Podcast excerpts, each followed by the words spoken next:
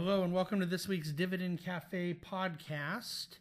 It has uh, been a crazy week as we returned from New York last Sunday and re entered office life bright and early Monday. From the developments in the presidential race to the somewhat volatile market uh, to the onset of Q3 earnings season, it certainly was not a quiet week. We're going to take a look at all those issues and discuss a few other things. Uh, a little bit of recap from our New York due diligence trip as well. So uh, let, we'll get into it, and, and please do reach out to us by email with any questions you may have about all this and, and more.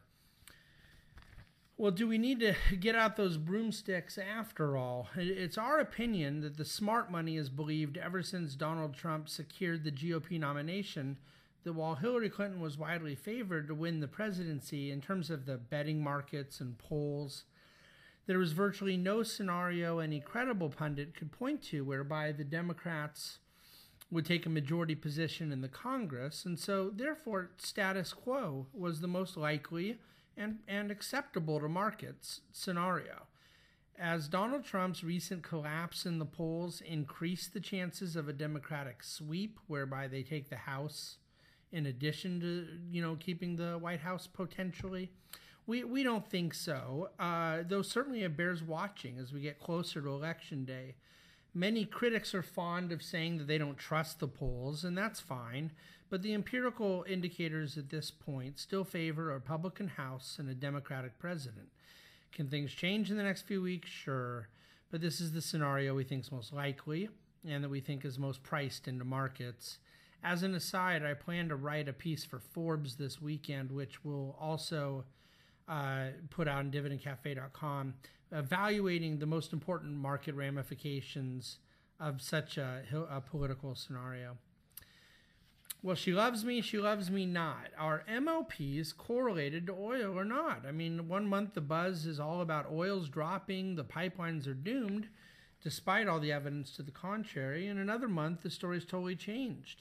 The fact of the matter is, is that oil has gone from $40 to $50 in the last two months, plus 25%, while the MLP index is actually down a couple pennies in that time frame. And in other parts of the year, oil was dropping while MLPs were advancing dramatically. Non correlation means non correlation, and the reason the pipelines do not respond in perfect concert or even remote concert sometimes with the price of oil is because A, the revenue model of pipelines is volume driven, not price. And B, so many pipeline companies are now driven by natural gas and natural gas liquids, not crude oil.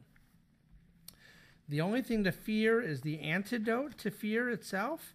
I actually do not believe in the short or medium term there is a lot of risk to bond yields going significantly higher, pushing bond prices dramatically lower. Unfortunately, the reason for this is I do not believe the economy is strong enough to put our 10 year yield too high into the 2% plus range. It sits right now at 1.75%. A 10 year at 175 and a 30 year treasury at 2.5% is not reflecting a super strong economy, and we're sitting on a pretty flat yield curve altogether.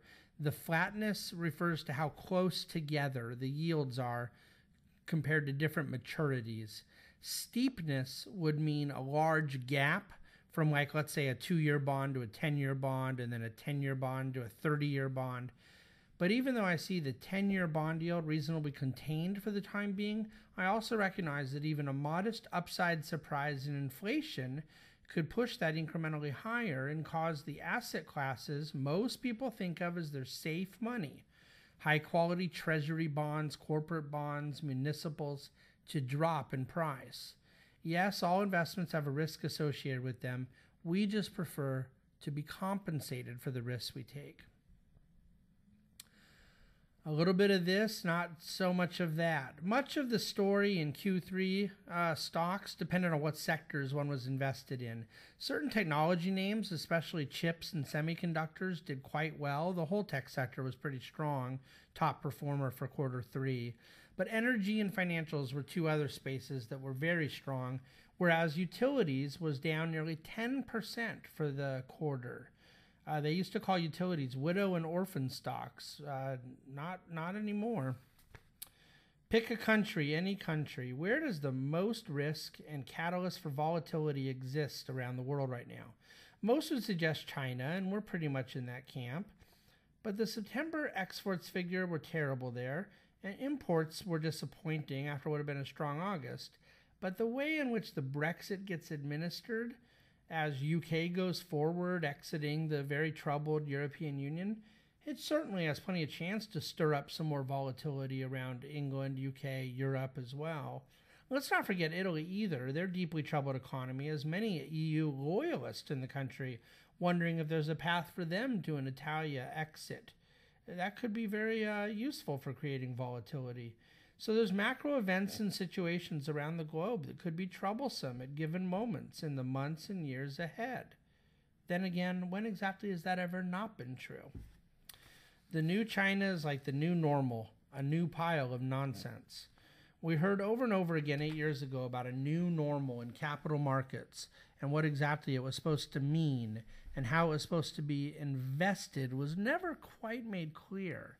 A theme in global investing for several years has been the idea that Indonesia, Malaysia, Vietnam, the Philippines, other Southeast Asian countries were replacing China as the sort of trade and labor hub the reality is that each of those countries has their own particulars that matter. They are not monolithic, they're not a singular entity. Some have strong economic fundamentals, some do not. But to treat a group of four or five sovereign countries with different deficits, interest rates, labor markets, specialties as one and the same is bad economics. All roads lead to debt. If you want to talk about anything impacting markets, threatening countries, damaging companies, hurting families fiscally, or generally impairing a portfolio result, it will always and forever have something to do with debt. On the offensive side of the ball, investors need organic growth.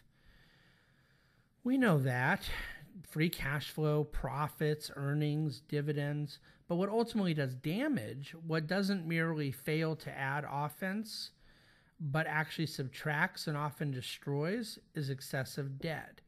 Over leverage is what does companies in, period. A period of easy money, low cost money, anxious attempts to stir up credit all do good things in the moment, but they stir activity. Productive debt can often generate productive and even sustainable growth. But what we just cannot take our eyes off of right now is that companies have added more debt to the balance sheet than they have added earnings. This matters, and it behooves us to play offense without ever failing to play defense. Income where you least expect it.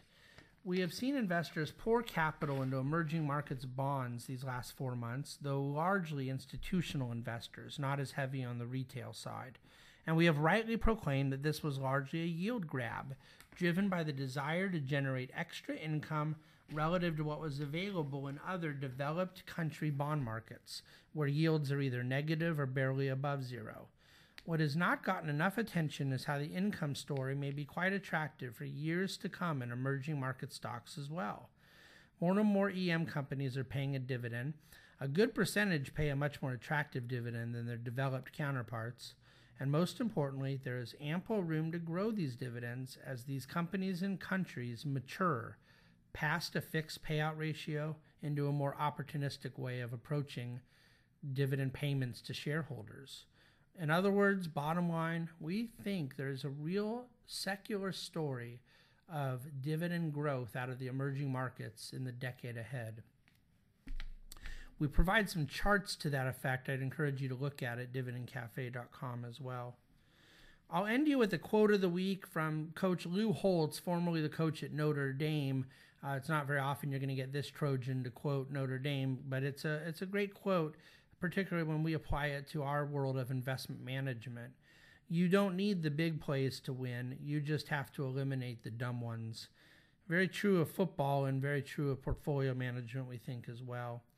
So please reach out to us if you're interested in listening to our national conference call this coming Wednesday, the 19th. We'll be talking to callers all over regarding the specific meetings I just had in New York City and recapping for clients and guests what uh, our key takeaways were and what changes in portfolio positioning we're embarking upon. We'd love to have you participate. We welcome Kimberly Davis this week as a new partner at the Bahnsen Group, and you can read more about that at dividendcafe.com as well. So I'm going to leave it there. We've kept it right there at 10 minutes on this week's Dividend Cafe podcast. Please have a wonderful weekend. We'll come back at you next week.